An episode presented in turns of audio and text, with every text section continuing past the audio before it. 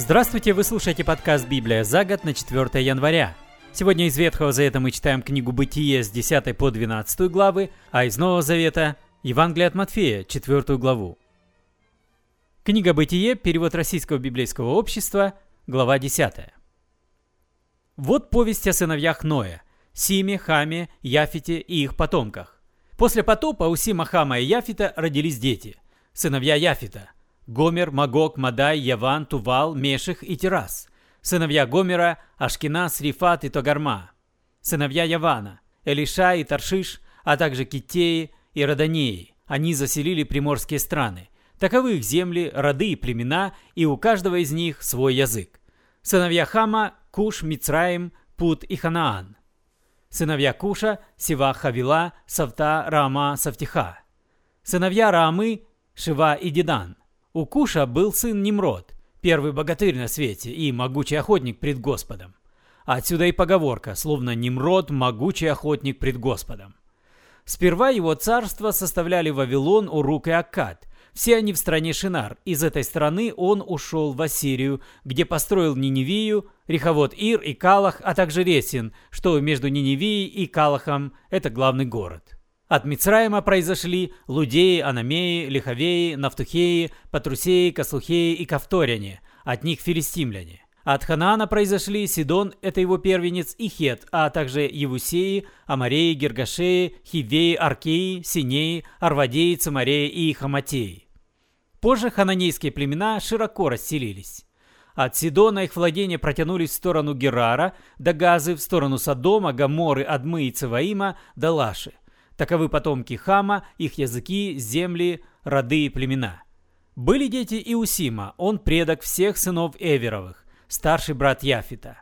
Сыновья Сима – Элам, Ашур, Арпахшад, Луд и Арам. Сыновья Арама – Уц, Хул, Гетер и Маш.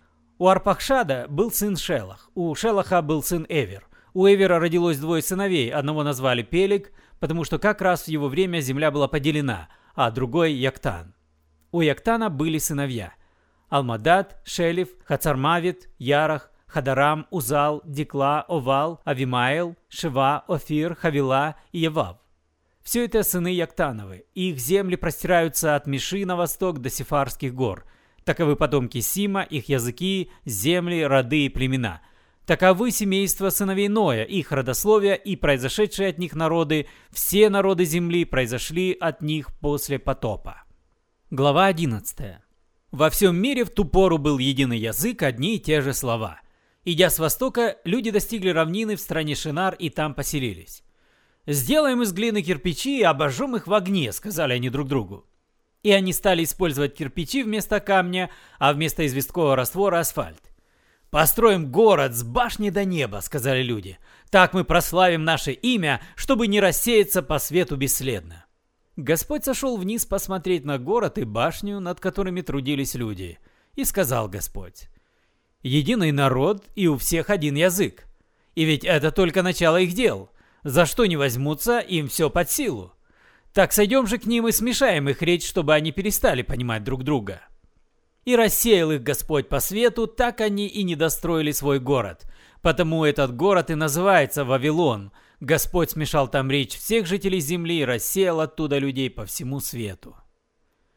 Вот повесть о Симе и его потомках. Через два года после потопа, когда Симу было сто лет, у него родился сын Арпахшад. После рождения Арпахшада Сим жил 500 лет, у него были еще сыновья и дочери. Когда Арпахшаду было 35 лет, у него родился сын Шелах. После рождения Шелаха Арпахшад жил 403 года – у него были еще сыновья и дочери. Когда Шелаху было 30 лет, у него родился сын Эвер. После рождения Эвера Шелах жил 403 года, у него были еще сыновья и дочери. Когда Эверу было 34 года, у него родился сын Пелик. После рождения Пелига Эвер жил 430 лет, у него были еще сыновья и дочери. Когда Пелигу было 30 лет, у него родился сын Риу. После рождения Риу Пелек жил 209 лет, у него были еще сыновья и дочери. Когда Риу было 32 года, у него родился сын Сируг. После рождения Сируга Риу жил 207 лет, у него были еще сыновья и дочери. Когда Сиругу было 30 лет, у него родился сын Нахор. После рождения Нахора Серук жил 200 лет, у него были еще сыновья и дочери. Когда Нахору было 29 лет, у него родился сын Терах. После рождения Тераха Нахор жил 119 лет, у него были еще сыновья и дочери. Когда Тераху было 70 лет, у него родились сыновья Авраам, Нахор и Аран. Вот повесть о Терахе и его потомках. У Тераха родились сыновья Авраам, Нахор и Аран. У Арана был сын Лот, сам же Аран умер еще при жизни Тераха, своего отца, на родине в Уре Халдейском. Авраам и Нахор женились. Женой Авраама стала Сара, а женой Нахора – Милька, дочь Арана, это отец Мильки и Иски. Сара была бесплодна и детей не имела. Терах покинул Урхалдейский и направился в Ханаанскую землю вместе со своим сыном Авраамом, внуком Лотом, сыном Арана, и невесткой Сарой, женой Авраама. Они дошли до Харана и там поселились. Там в возрасте 205 лет Терах умер. Глава 12. Господь сказал Аврааму, «Оставь свою страну, родных и отчий дом, иди в землю, которую я укажу тебе. Я произведу от тебя великий народ, благословлю тебя и возвеличу твое имя. Ты станешь благословением. Кто тебя благословит, того я благословлю, прокляну того, кто тебя проклянет. Благословением ты станешь для всех народов земли». И Авраам пустился в путь, как повелел ему Господь.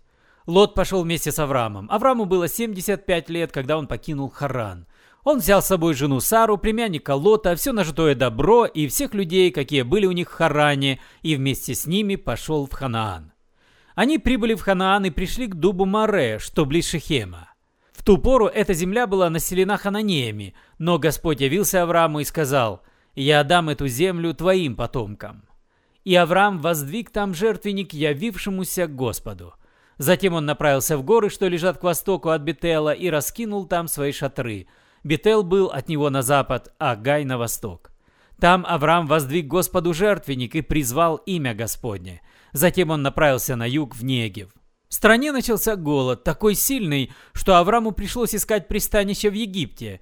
Приближаясь к Египту, он сказал Саре, «Я знаю, какая ты красивая, египтяне увидят тебя, поймут, что ты моя жена, и тебя оставят живых, а меня убьют». Скажи им, что ты моя сестра, и все будет хорошо, ты спасешь мне жизнь». Авраам пришел в Египет, и египтяне увидели, как прекрасна Сара. Придворные, посмотрев на нее, стали расхваливать фараону ее красоту, и Сару взяли к фараону во дворец. Дела Авраама шли хорошо благодаря Саре, у него появились и овцы, и коровы, и ослы, и рабы, и рабыни, и ослицы, и верблюды. Но Господь поразил фараона и его близких тяжкими бедами за то, что фараон взял себе жену Авраама. Фараон позвал Авраама и сказал ему, «Что ты наделал? Почему скрыл, что она твоя жена? Зачем назвал ее сестрой? Ведь я из-за этого взял ее в жены». «Забирай свою жену», — сказал фараон, — «и уходи». И он велел отправить Авраама прочь вместе с женой и со всем ее добром.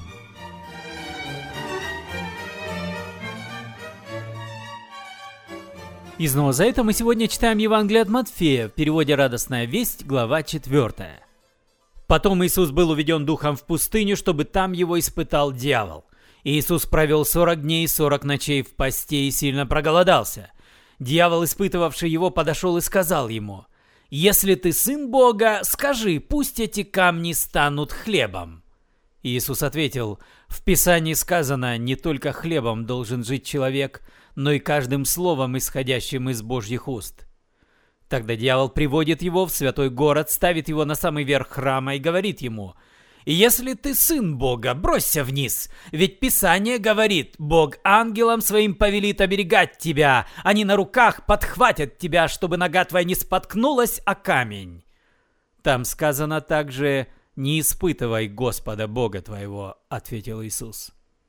Снова берет его дьявол на очень высокую гору, показывает ему все царства мира во всем их блеске и говорит ему «Я все это дам тебе, если ты, пав на землю, поклонишься мне». «Прочь, сатана!» — ответил ему тогда Иисус. «Ведь Писание говорит, Господу Богу твоему поклоняйся, и Его одного почитай». Тогда дьявол оставил его. Тут же пришли к Иисусу ангелы и прислуживали ему. Иисус, узнав, что Иоанн брошен в тюрьму, вернулся назад в Галилею. Покинув Назарет, он поселился в Капернауме, в городе у Галилейского моря, в земле Зевулуна и Нафтали. Это произошло потому, что должно было исполниться сказанное устами пророка Исаии – Земля Зевулуна, земля Нафтали, ведущая к морю, Заордание, Галилея, страна язычников. Народ, живущий во тьме, увидел великий свет. Для тех, кто жил под сенью смертной, взошла заря. С тех пор Иисус стал возвещать «Вернитесь к Богу, Царство Небес уже рядом». Проходя вдоль Галилейского моря, Иисус увидел двух братьев, Симона по прозванию Петра и его брата Андрея. Они были рыбаками и забрасывали в море сети. «Пошли за мной», — говорит им Иисус, — «я сделаю вас ловцами людей». Оставив сразу же сети, они последовали за ним. Пройдя немного дальше, он увидел двух других братьев, Иакова, сына Зеведея, и его брата Иоанна. Они в лодке со своим отцом Зеведеем чинили сети. Он позвал их, и они сразу же, оставив лодку и отца, последовали за ним. Иисус ходил по всей Галилее и учил в синагогах, возвещая радостную весть о царстве и исцеляя народ от всяких болезней и недугов. Слава о нем прошла по всей Сирии. К нему выносили всех, кто страдал от разных болезней и мучительных недугов, одержимых бесами, больных подучей и парализованных. Иисус всех исцелял. Толпы людей из Галилеи, Десятиградия, Иерусалима, Иудеи и за Иордания ходили за ним следом.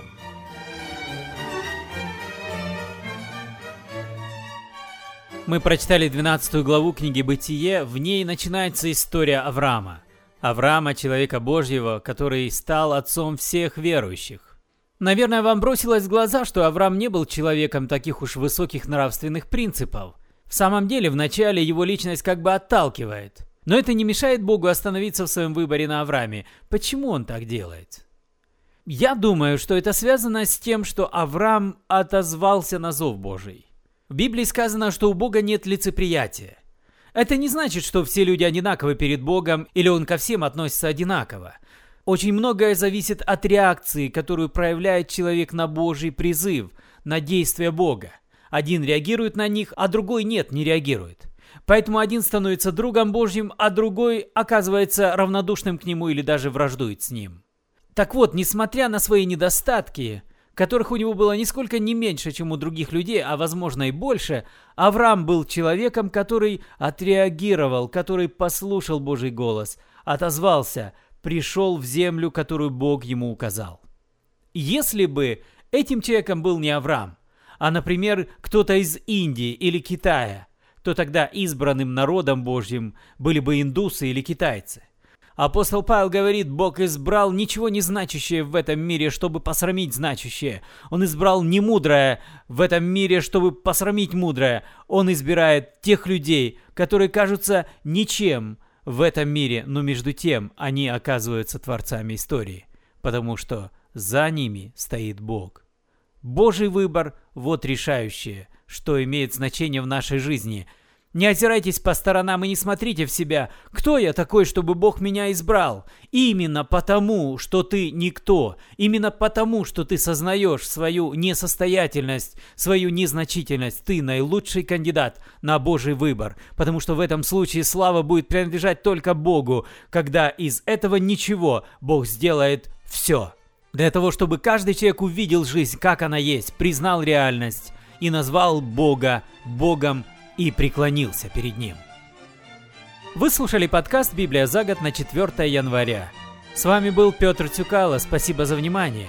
До свидания, до следующей встречи. Благослови вас Господь.